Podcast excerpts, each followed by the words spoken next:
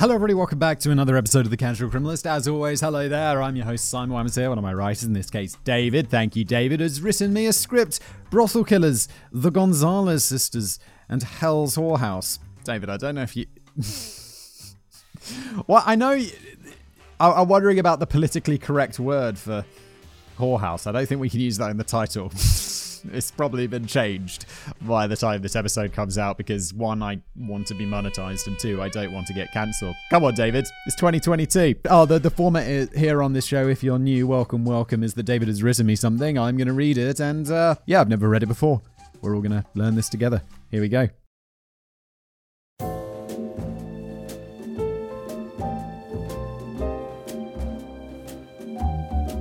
It's the month of January 1964. Catalina Ortega was a Mexican girl in her late teens. She was small, approximately 5 foot 2 inches, with black hair and tan brown skin. Looking at her face, one would say she was beautiful, young, vivacious, pixie like. Catalina, she had delicate features, a petite nose, and a mischievous but ravaging, sm- ravishing smile. Yet there was something troubling about the girl. Although just entering adulthood, in some respects, Catalina looked far younger than her age, almost prepubescent. This was because she was rail thin and malnourished. And that wasn't the only troubling thing about Catalina Ortega. She was filthy, not having bathed in weeks. She was dressed in the threadbare rags of a well worn nightie. She did not have access to other clothes. When she awoke in her bed, she was drenched in a layer of cold sweat, suffering withdrawal from heroin, with which she was forcibly injected on a regular basis. Catalina's eyes were glassy and dazed, yet she felt stricken with fear. She also thought she might be quite ill. She was unsure if she had contracted a venereal disease. Oh my god. I, you know you're in for a rough episode when that's the opening paragraph, don't you?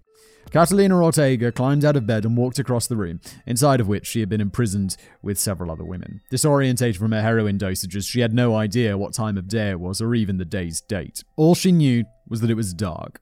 It must be night. She'd lost count of how many times men, paying customers of the bordello in which she had been held captive, had entered that room and raped her. Catalina was a victim of sex trafficking, along with millions of other young women around the world. She had been lured to the bordello with promises of legitimate work, only to be beaten, starved, drugged, and forced to service clients without pay. But not only that, Catalina was a prisoner of the world's most prolific team of serial killers. She had seen some of the murders firsthand, and Catalina knew, if she did not somehow escape, that one day she would meet the same fate. Whoa, so not only are we talking about sex trafficking, but also the most prolific team of serial killers? How do I not know of this? I've not heard of this before, and we've covered some pretty insane stuff on Casual Criminalist. I mean, okay, let's let's carry on. Catalina had grown thin and frail during imprisonment, weighing no more than 85 pounds or 38 kilograms.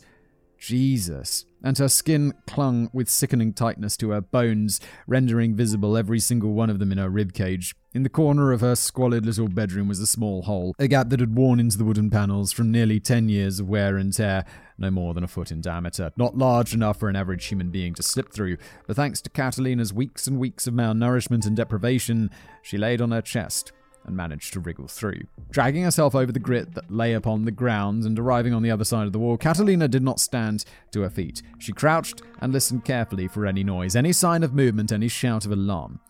Nothing. Just silence. Bleary eyed and with little concept of her surroundings, Catalina knew to head away from the house, away from all the sources of lamplight, and into the darkness. Barefoot, she ran across a gravel path, then into the bushes, and then into an open, pitch black field. Staying quiet, she began to move slowly, unable to see very far ahead of her and not wanting to fall and injure herself. Every so often, Catalina would pause, listening for any sound of pursuit. Her brutal captors had roughly half a dozen men working at the brothel who served as henchmen, drivers, bouncers, bartenders, enforcers, and torturers. Occasionally, these henchmen murdered some of the girls themselves, and invariably, they were the ones who buried the bodies. They were led by a particularly sadistic and cruel man, a former army captain known as the Black Eagle.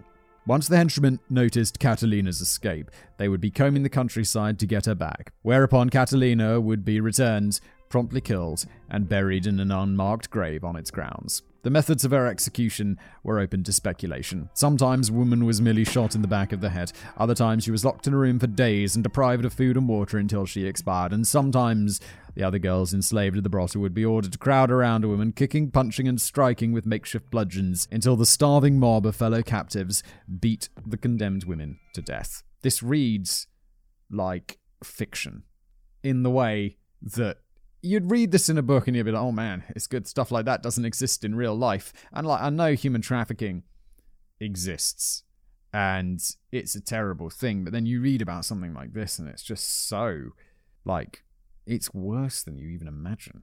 Like, it's, I, I mean, I, I don't like those movies. There, there's that movie. What's it? Is it Sicario? I, I didn't like that movie. It's like way too intense. And you're like, oh yeah, but it's just a movie. And then you, but then you think, and it's like, oh my god, shit like this does happen in the real world, and it's just up.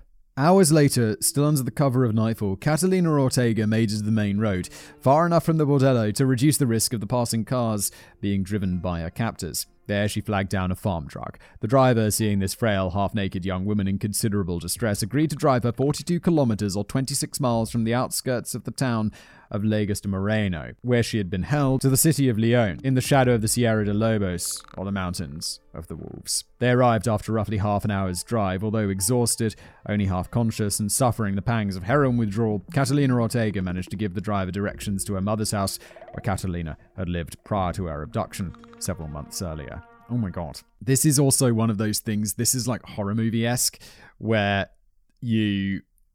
I, I don't know, what is this in Mexico? Like, I could just imagine, like, you drive like 26 miles to the nearest town, you go into the police station, and they're like, yeah, yeah, we'll take care of you from here. Oh my god, this is terrible. And then it turns out the police are on the payroll, and they just return her, and then no one ever knows anything. And uh, that's the horror movie script and I'm really hoping that that's not the script that we have today. And I hope 26 miles. I'd be like, look, just drop me off. I need to go further, or we need to go hundreds of miles for this because I don't, or to the federal police or whoever the ones who are less likely to be corrupt in Mexico are. I hope that exists. Like if you were, if this was in, I don't know, the US, you know, you know, just above the border, and maybe the local police are on it, in on it. But if you go to the FBI, they're going to be like, what is going on? we need to investigate these local police or something, right? There's, there's, there's less corruption at a higher level. That sounds like an insane statement in a way, doesn't it? Because there's corruption everywhere. But I don't know. You know what I mean, right? Catalina stood on the doorstep, knocked, and the door was flung open. She was tearfully embraced by her mother, who had not heard a word from Catalina since she had left home for a promising new work opportunity several months ago. Sex trafficking was somewhat rampant in 1960s Mexico, and so when her daughter disappeared, Catalina's mother had feared the worst. But now, after many months alone, starved, and forced into drug use, Catalina Ortega was safe. The question was whether she would remain so. Her captors were powerful people. No, David, don't do it. Don't do it. No. This isn't the horror movie script. She's going to be fine. Go to the federal police, sort this out, rescue the other women. Come on, let's go. Or they they know the people working at the the David calls it like a brothel. Let's just call it what it is, a slave encampment. And they know that if she gets to the police and gets to some police who are not on the books, they are it's it's game over. It's game over for them. That's so that's a fairly powerful motivator to get her back, or they're going to break down that camp, and everyone's just going to disappear, which is going to be a very bad outcome. The bodies of Angels Hill. Meanwhile, at dawn, the Black Eagle and his men began searching the countryside and the nearby towns to find Catalina and kill her. That included a drive through Leon, where another one of their brothels was located. Oh my god, there's more than one. Why? In the same city where Catalina was hiding at her mother's. She would be found eventually if she did not do something, and running for her life seemed impractical when Catalina and her mother had little money and no real place to go. Yet it was probably the safest course just to disappear. Instead, Catalina and her mother decided to take a tremendous risk. They were going to report Catalina's abduction and the abuse she suffered to the police. Oh my god, but they're the local police. They've got a brothel in this town. The police are going to be on the payroll. Oh god. Is there not like federales? Is that the word that comes to mind? Isn't there like some FBI equivalent? Come on, please. Why? Although this would seem the natural response to many of us, this course of action was highly risky because the captors had bought off many police in Mexico. Shocking. In multiple towns and cities, along with many prominent politicians and high ranking figures in the army. Oh my god. You gotta go. You gotta flee. Like, you gotta, like, illegally immigrate to the US or something. Christ, come on, let's go. If the police officers uh, Catalina spoke to were on the payroll of her captors, her claims would be quickly dismissed and she would eventually be reported to her former tormentors. This would enable the Black Eagle and his men to narrow down her location, and if she did not flee, then they would find her and silence her forever. It is extremely fortunate that the officers Catalina Ortega spoke to that day were not corrupt. They took her claims seriously. Catalina told them a harrowing story of how she was held for weeks at the ranch at the Loma de Anja Angel, where she had been forced into sex slavery. She spoke of being lured to the ranch with promises of housekeeping work. She spoke of being stripped naked and splashed with ice water upon her arrival. She was beaten and intimidated into having sex with scores of men who arrived at the ranch.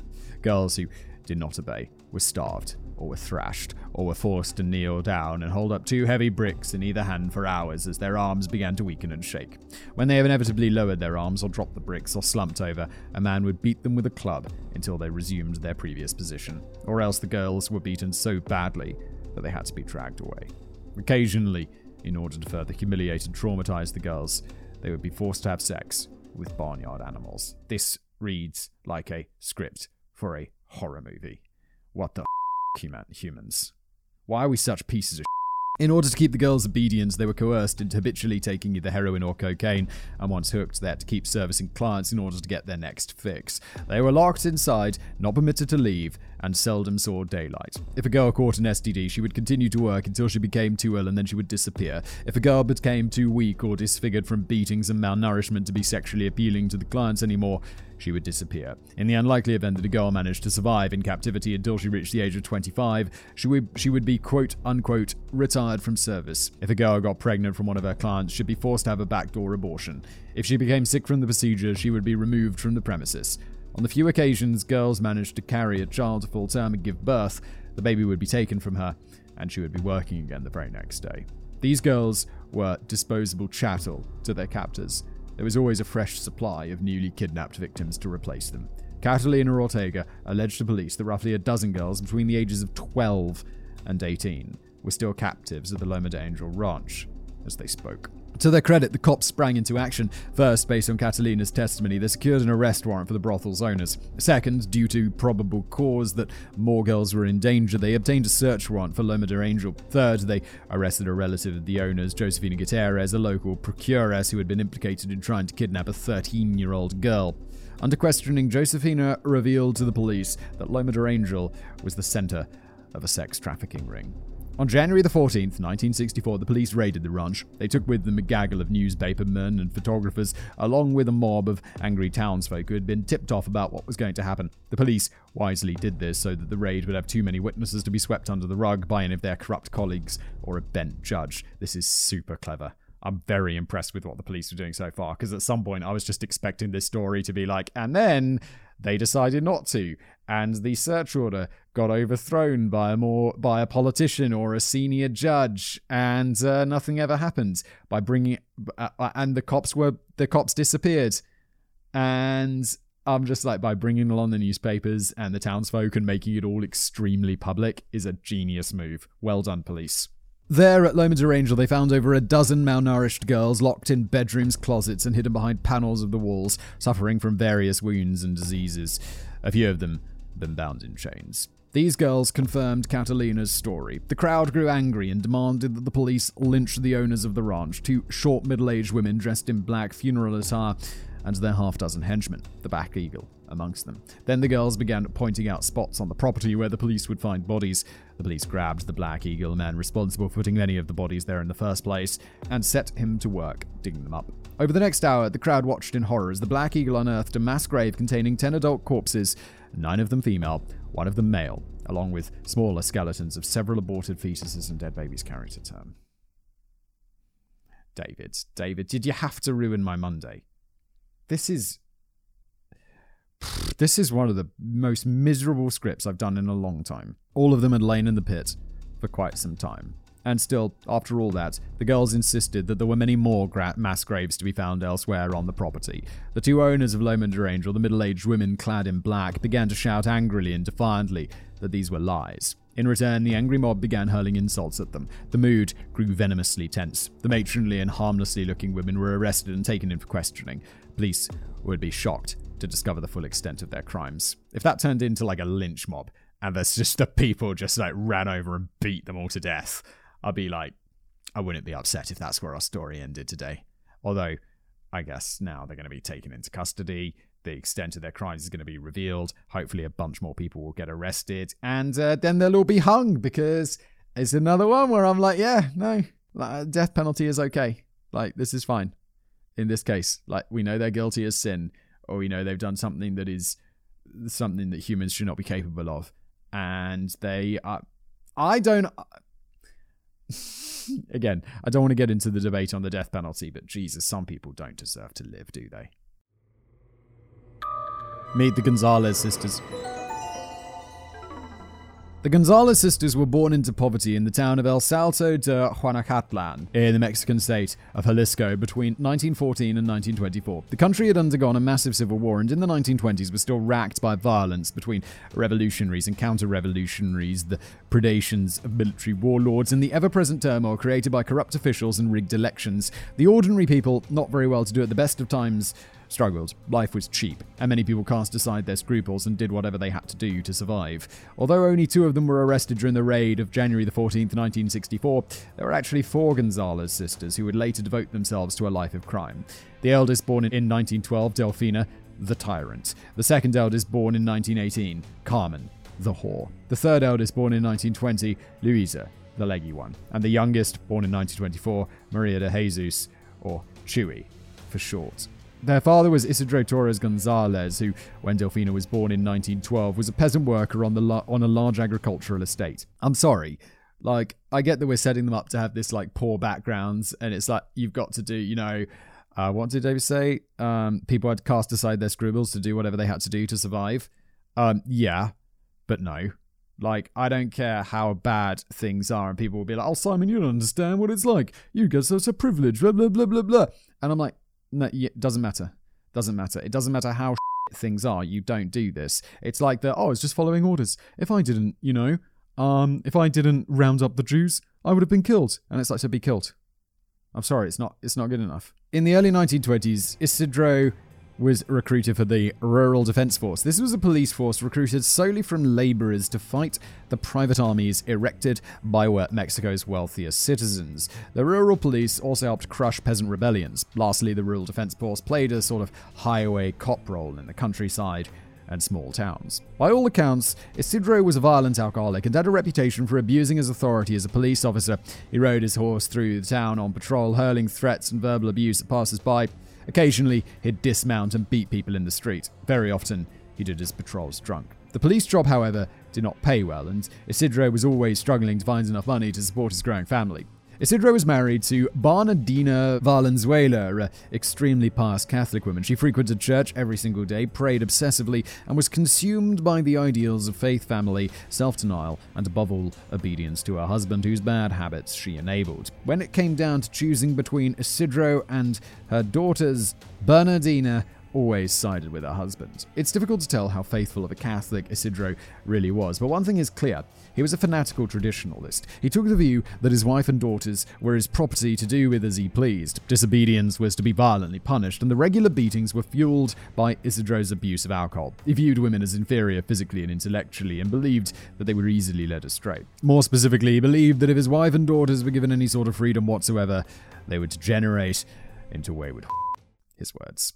As such, the Gonzalez sisters were kept under lock and key as they grew up. If Isidro found that they were wearing clothes that were too revealing or excessive makeup that would make them look like streetwalkers, he would beat them and he'd lock them in their rooms. Bernardina, meanwhile, sexually shamed her daughters and told them to pray and ask for forgiveness for their low impulses and sinful natures. It doesn't take a child psychologist to figure out the Gonzalez sisters resented this repressive and abusive upbringing. The Gonzalez sisters were never examined or diagnosed psychologically, so it's difficult to tell whether they were born with mental disorders like congenital psychopathy and neurological inability to feel empathy for others, which would explain their later callous behavior. Despite the fact all four Gonzalez sisters grew up to be bloodthirsty sadists, it's highly unlikely that all four of them would have been born genetic psychopaths. Yeah, the odds of that, even if it's like, you know, you're coming from the same uh, two parents, the odds of that are just tiny. The odds of that would be in 1 in 100 million. Well, there we go. Those, there are those odds.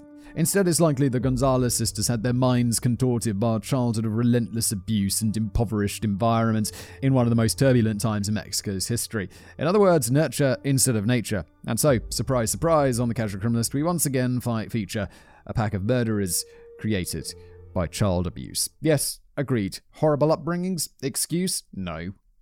Reason? Yes. Excuse? No. No, because there's plenty of people who suffer child abuse and don't go on to run uh, sexual slave encampments where you were murdering babies. Um, so yeah, f- them. What is perhaps more intriguing is how Isidro's treatment of his daughters, strict discipline, beatings, being locked up, and being treated like property, would later be echoed by how the Gonzalez sisters would treat the young girls that they abducted and forced into sexual slavery. Isidro's heavy handed police work and arbitrary abuse of townsfolk gained him many enemies in El Salto. One account says Isidro even went so far as committing extrajudicial killings, shooting unarmed men during confrontations, triggering feuds between him and other townsfolk. Whatever the reason, all accounts agree that Isidro was in danger of being killed by the angry locals if he remained in El Salto. And so, Isidro Gonzalez moved his family 175 kilometers or 108 miles to the town of San Francisco del Rincon, called San Pancho for short, in the state of Guanajuato. Once there, Isidro signed up again for the Rural Defense Force and became San Pancho's de facto sheriff. Love it. Love the fact that this is the guy they chose for sheriff for a, a, violent, murdering sadist. Brilliant.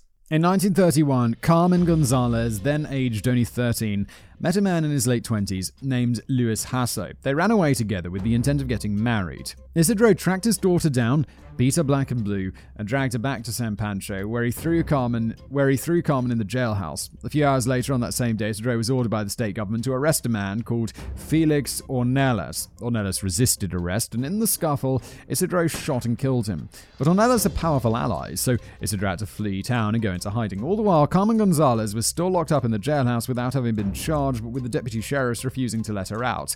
Carmen sat there for days until a local grocery shop owner in his 50s bailed her out. Carmen must have been an attractive young lady because soon after, the shop owner proposed marriage. He was refused, but Carmen did become his lover and bore him a son. In 1932, when Isidro Gonzalez was still in hiding, his eldest daughter, Delfina, aged 20, began an affair with a married man who was in his 40s. When Isidro returned home after his 14 month exile, he found out about the affair and became so enraged that he nearly beat Delfina to death. Witnesses say he injured her neck to the point that he nearly paralyzed her. As it was, Delfina remained bedridden for many days. After she recovered, she was placed back under lock and key by her father. Yeah, don't your kids. Don't do it. Don't do it. This is so bad. But Isidro's reign of terror was coming to an end. In 1935, he fell into ill health and could no longer work. As a result, the Gonzalez sisters had to take jobs to support the family, and they began enjoying a measure of freedom and, and independence for the first time in their lives. Delfina, the tyrant, and Luisa, the leggy one, both took jobs in a textile factory. Meanwhile, Carmen Gonzalez, aka the whore, became the lover of a local small town criminal named Jesus Vargas, whose nickname was the Cat. Does everyone have cat uh, ha- have nicknames in Mexico? I feel like we're in a gangster movie. When Isidro died in 1938, she used a rather meager inheritance from him to open a small cantina back in her hometown of El Salto. However, Vargas quickly squandered all of the profits by dipping into the till to fuel his own chronic case of alcoholism. The cantina soon shut down. Carmen took the remaining capital she had invested in the cantina, rented a small building, and opened a fairly sleazy saloon. Delfina, Luisa, and the youngest Maria de Jesus, aka Chuy, moved back to El Salto, investing their own inheritances in the saloon and began working there. It was a steady earner, and while not immediately profitable, it kept the Gonzalez sisters out of poverty. After a few years of operation, Delfina came up with the idea of bribing the local constabulary with sexual favors in order for them to turn a blind eye to the saloon's activities. This allowed the Gonzalez sisters to stay open all night and to engage in gambling and eventually running prostitutes out of the bar. It was that last part that proved particularly profitable. Gradually, the business transformed from a saloon to a full blown brothel. And that is where the nightmare which would ruin the lives of hundreds of children, teenagers, and young women across Mexico began. Beneath Contempt. Running a bordello that was free from police scrutiny would have been profitable enough. However, the Gonzalez sisters had no intention of paying the women who worked for them. Instead, each sister would take turns traveling the countryside looking for the most sexually attractive young girls they could find. They would prey mostly upon poor peasant girls looking for a way out of their impoverished and humdrum lives. The Gonzalez sisters would offer the girls some work as maids, waitresses, or secretaries with a fairly generous wage and reasonable terms. Many girls jumped at the chance, and their female employees employers seemed harmless enough. When the victims arrived in El Salto, they would be stripped of all their money, clothes, and possessions, and thrown into a life of sexual slavery. Beatings, starvation, and injection with narcotics quickly broke the girls' resistance to the idea of working as prostitutes, and the Gonzalez sisters would be careful to travel hundreds of miles to find their targets, so their sex slaves, now penniless and alone, could not easily return home or be located and rescued by their friends and relatives. Even if they escaped the brothel, they could not run to the local constabulary for help since they were paid off in bribes and sexual favors by the Gonzalez sisters. The girls ranged between the ages of 12 and 25, most of them being under 18. The older ones did not survive long, and the younger ones were easier to intimidate and manipulate. While most of the girls would simply be offered to average to the average clients of the brothel, those girls who were abducted while they were still virgins would be offered up to wealthy men, VIPs, and political figures for a premium price. Once the virgins had been deflowered, they would take up their place with the rest of the rank and file. Occasionally, if a man arrived from out of town with a lot of money on hand, but he was of no particular political significance or public authority, the Gonzalez sisters would decide to rob him and kill him rather than let him frequent the brothel. Then the unfortunate lecher would simply disappear. Since the Gonzalez sisters didn't have to pay the girls, they started raking the money hand over fist. The only overhead was the girls' food, which was low quality and never abundant. If they were lucky, they would receive a couple of tortillas and a plate of beans for a day. If a girl starved and died, she could easily be replaced. The profits allowed the Gonzalez sisters to start setting up franchise locations. Starting in 1946, they began to spread their particular brand of cruelty across Mexico. They purchased a bar in the town of San Juan de los Lagos, 78 kilometers 48 miles south of El Salto, to transform it into another brothel. The previous owner of the bar was an openly homosexual man named El Poquianchi, which translates roughly into a little white. The nickname was inherited by the Gonzalez sisters, and Las Poquianchis, as they came to be called, always despised the nickname. This was because of the physical implications as they matured in age and became rather squat, plump little women, and also the history the name had with a gay man in mid 20th century Mexico. The Gonzalez sisters, not being big fans of people in general, particularly despised homosexuals, possibly due to their Catholic upbringing. You would certainly not refer to the Gonzalez sisters as Las Poquianchis to their face and expect to get away with it unscathed. No, I'm happy to, those little Las Poquianchis.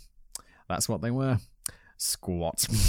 Speaking of unflattering nicknames, Carmen the Whore Gonzalez remained in charge of her former saloon in El Salto and the nearby second location in Los Lagos in the state of Jalisco. Meanwhile, Delfina the Tyrant and Maria Chuy Gonzalez returned to their old stomping grounds in the town of San Pancho and the state of Guanajuato, establishing another brothel. Soon afterward, they started another bordello in Purisima del Rincon, a mere 20 kilometers or 12 miles to the south, and yet another in the city of Leon, 20 22 kilometers or 13 miles to the north. The Leon brothel, called the Golden Boat, was less discreet for VIP members but highly profitable due to its regular foot traffic. The trio of brothels was managed by Delfina and Chuy. While Carmen Gonzalez died of cancer in 1949, oh no!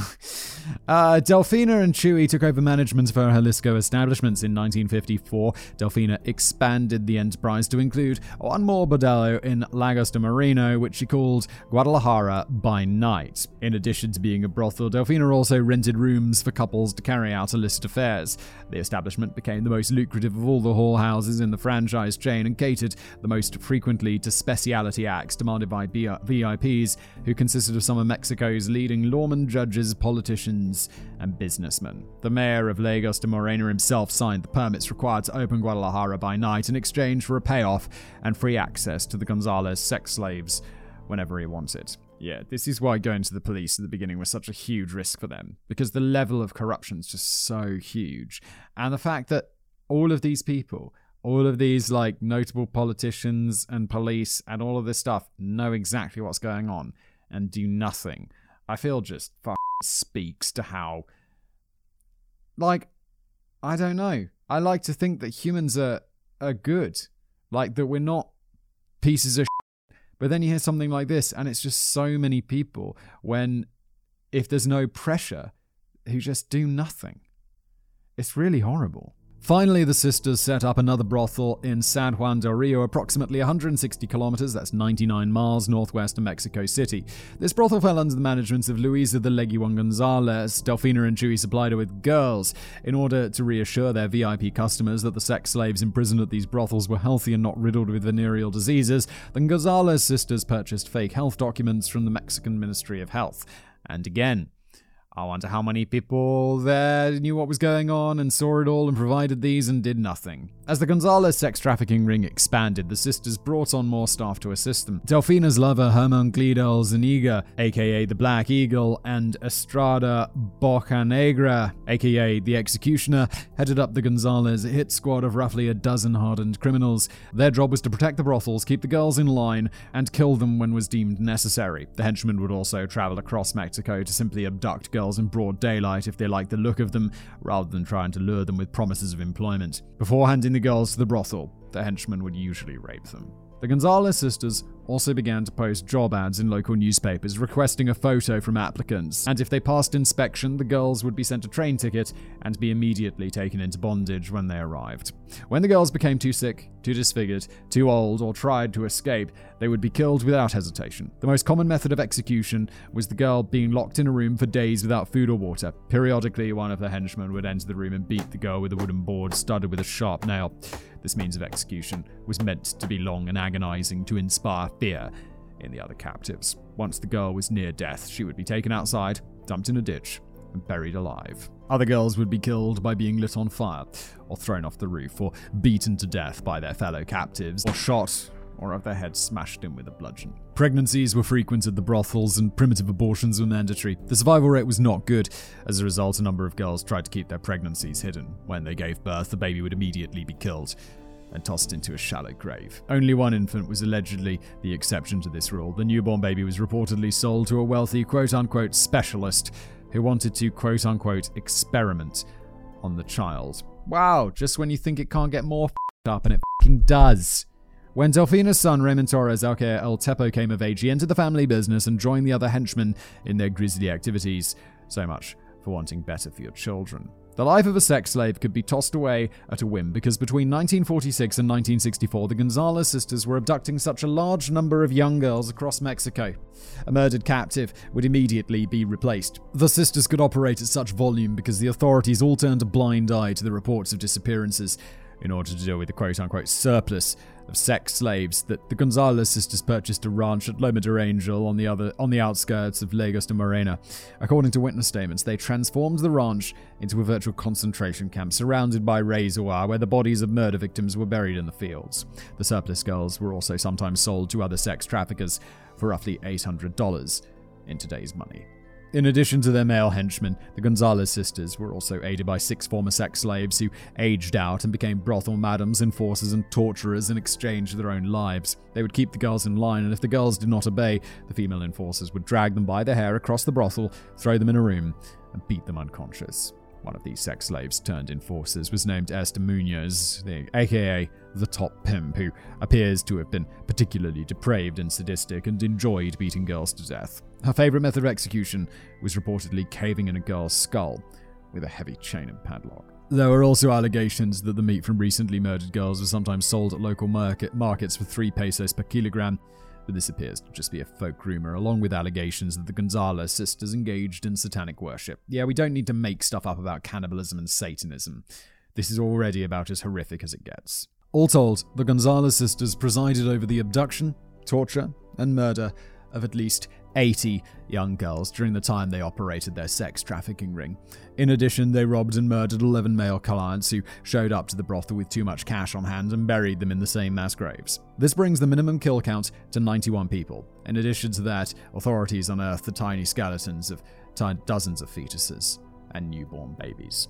And yet again in 2002, excavations at the Loma de Angel Ranch uncovered another mass grave containing an additional 20 skeletons that were carbon dated and attributed to the Gonzalez sisters. This brings the body count to 111, yet not to count the babies, which should be counted. It's believed that a number of other mass graves remain unidentified across Mexico, and that the true kill count of the Gonzalez sisters is somewhere between 150 and 300 people.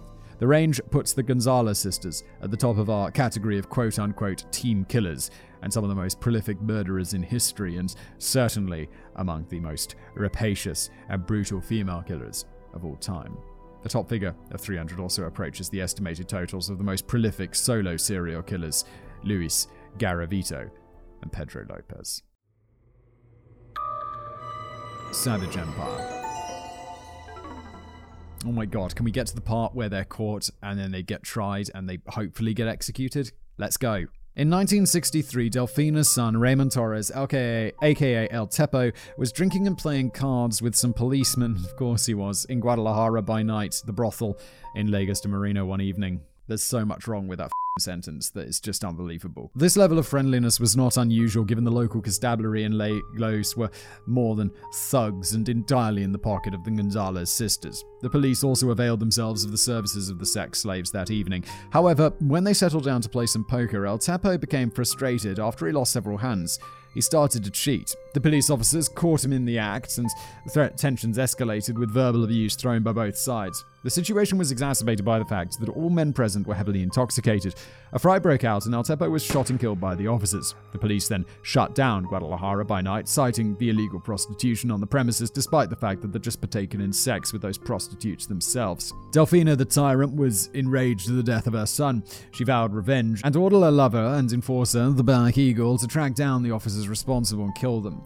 For the next several weeks, the Eagle and his men tracked down each of the officers and murdered them either in broad daylight or in their homes and in hiding places out of town in a series of gruesome public assassinations. Such was the power of the Gonzalez sisters in 1963 that they were not prosecuted by the authorities nor even questioned for the series of cop killings. Instead, the judiciary quietly swept the bloody incidents under the rug as if nothing had happened. And if the authorities didn't care about dead cops, well, what chance do the Gonzalez sex slaves have. Meanwhile, Guadalajara, by night, was reopened without difficulty or delay. The year 1963 marks the height of the Gonzalez sisters' criminal empire. They had become extremely wealthy, well connected, and feared across Mexico, but they'd also generated a great deal of resentment among the common people. Dozens upon dozens of the most beautiful girls were plucked right out of their towns and villages and then raped, tortured, and murdered in the most brutal of ways. And because the Gonzalez sisters handpicked their victims for beauty, quite literally, the most beautiful young girls in the country were being taken, as if the Gonzalez sisters were Vikings descending on Dark Age Europe and in a country of blood feuds, with every abduction, the Gonzalez sisters made an enemy of another extended family. While the Gonzalez sisters looked invincible, their methods of rising to power had actually generated quite a few enemies. They were sitting atop a tinderbox of public fury. Yeah, I mean, at some point, aren't you. It's like you kidnap some girl, and it's like her uncle just happens to, like, be a billionaire, and he's like, well. I'm extremely rich and uh, I'm very upset about this, so I'm just going to take care of this. Isn't that like one of the advantages of being like mega rich? Like, especially like, I don't know. Or look at all this corruption. Corruption goes two ways. At some point, aren't you just going to upset the wrong person? Or like you kidnap, know, Pablo Escobar's like second removed niece or something. And he's like, guess what? this is not okay. And is can't the corruption go the other way? Please. Come on, that'd be even better. Let's not even have the police take care of them. Let's just have like some other, like some super powerful person who just doesn't care about rule of law just come in and just, you know, murder them all. That'd be pretty nice. And then came the flight of Catalina Ortega from Loma de Angel in January 1964. Such was the indifference with which the Gonzalez sisters viewed their sex slaves that Catalina's absence was not even noticed until the following morning. By that time, she was safely at hiding in her mother's house in Leon. Nonetheless, the Black Eagle was dispatched to try and find her. Given the Gonzalez sisters had committed a long list of crimes so blatantly, all of which were ignored by Mexican authorities, Catalina's disappearance was not treated with much alarm. Operations in Gonzalez brothels continued as normal. No real attempt was made to hide the sex slaves at various locations or to hide any forensic evidence of the many murders. And so, when police raided Loma de Angel on January 14, 1964, the Gonzalez sisters were caught red-handed. The next day, an additional seven bodies were found buried near the bar, formerly owned by El Poquianchi in Jalisco. When in police custody, still dressed in black for, from mourning following the death of El Chapo, Delfina and Chuy showed no revor- remorse. Delfina, in particular, was defiant and spoke coldly and matter of factly about the sex slavery and the killings. She smoked, she grinned, she insulted the officers who questioned her. Chuy, meanwhile, was quieter and more somber. It seems that if there was a congenital psychopath in the family, it was Delfina Gonzalez. Her behavior ticks all of these boxes. Her lack of empathy for the victims and her exaggerated confidence was palpable. Additionally, it was Delfina, the tyrant, who was the architect of the entire sex slavery scheme in the first place. And by 1964, she managed all but one of the brothels in Mexico. Carmen, the whore, was long dead, and Louise the leggy one only managed one brothel near Mexico City. And the youngest sister, Chuy, played the role of Delfina's faithful sidekick rather than equal partner. Throughout her interrogation, Delfina was incredibly confident that she'd get off on the charges, given her many connections in government, the judiciary, and law enforcement. When she was asked what had happened to the wealthy men who had disappeared at her brothels over the years, she shrugged and said, quote, they died. When asked about how those men died, Delfina replied, to quote again, the food didn't agree with them, gleefully implying the men had been poisoned. Nevertheless, two days after her arrest, the grim reality of her situation seems to have dawned on, Del- dawned on Delfina, and she tried to hang herself in her cell. Meanwhile, an angry lynch mob had gathered around the jailhouse in San Pancho. Many of them were relatives of the girls who had disappeared over the years. Mexican authorities had to call in the army to prevent Delfina and Chuy from being butchered by the crowd. Under heavy guard, the two sisters were transferred to a more secure prison in the city of Irapuato.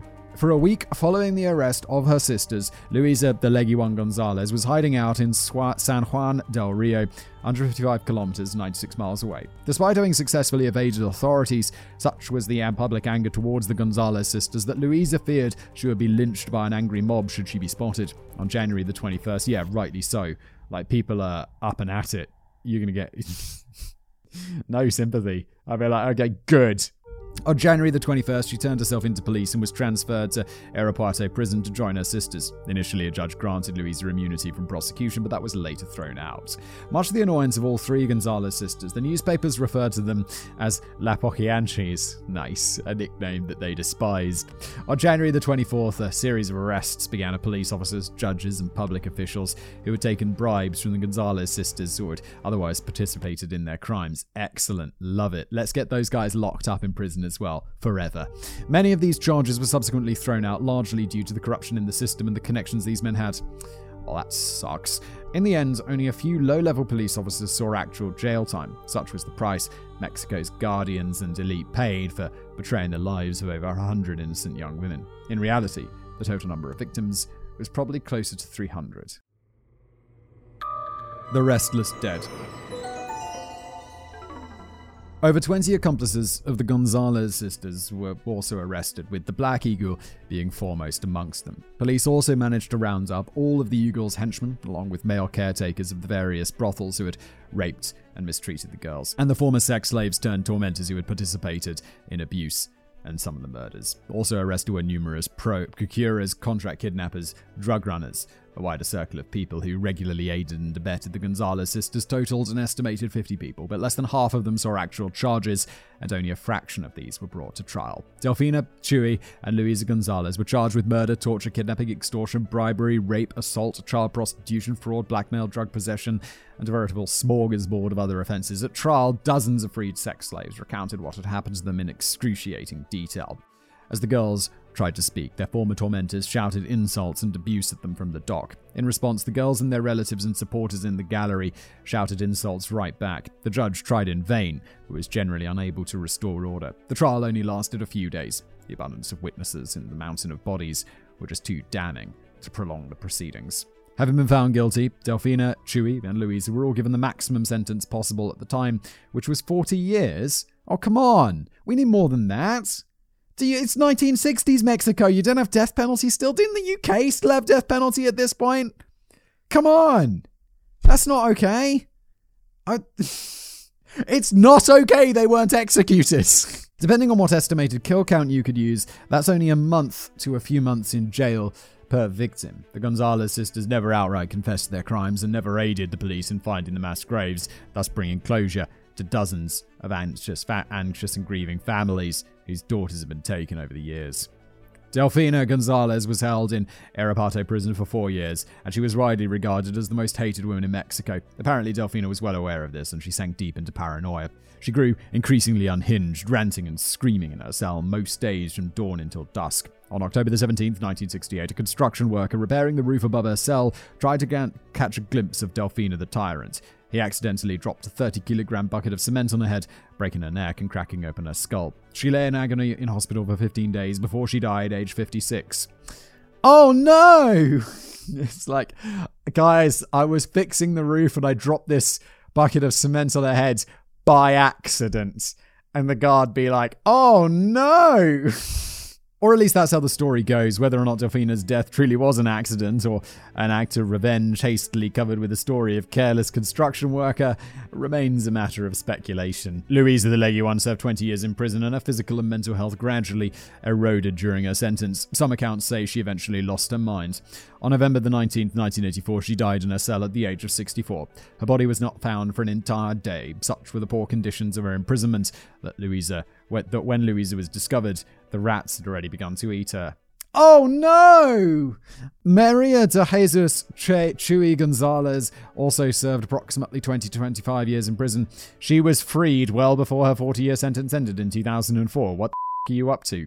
You impose the maximum sentence and it's not nearly enough. 20 to 25 years for this. Are you smoking crack, Mexico? Nobody knows exactly when she was released or why. Chuy married a 64 year old man named Antonio Hernandez, who had courted her in prison. From there, Chuy retreated into hiding, reportedly dying in her early 70s, sometime in the mid 1990s. It disgusts me that she was free when she died. What the man. Such, such was the pathetic end of the Gonzalez sisters, who for two decades presided over the rape, torture, and murder of countless girls, young women, men, and infant children. Numerous public officials who enabled and perpetrated their brand of callous cruelty were never brought to justice, and doubtless many more victims still lie undiscovered and forgotten underneath the silent and corrupted soil. Dismembered appendices number one. An estimated 5 million in the. Oh, no way. 5 million people in the world today are currently victims of sex trafficking. That's mental. That's roughly the population of Ireland.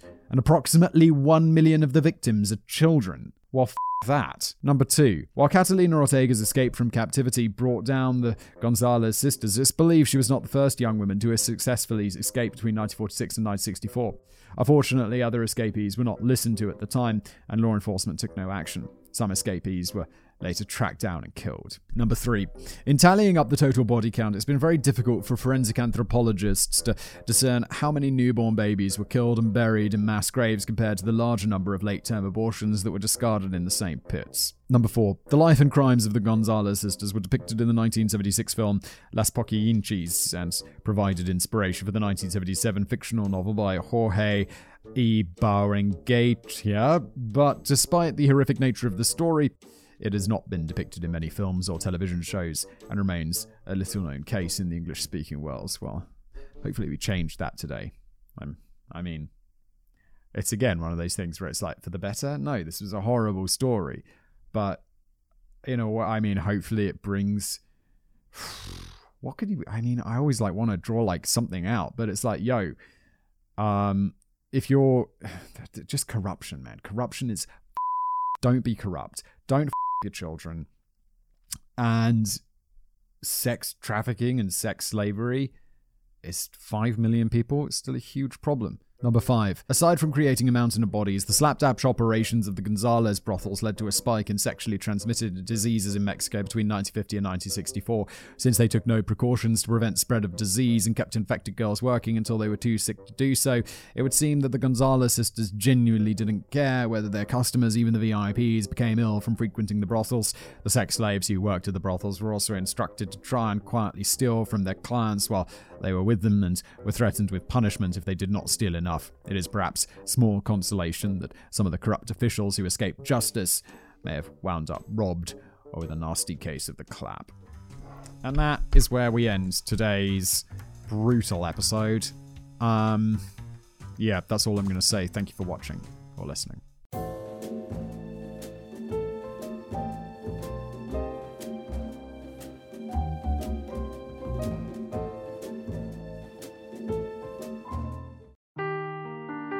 The truth never gets old. Introducing June's Journey, the free to play mobile game that will immerse you in a thrilling murder mystery.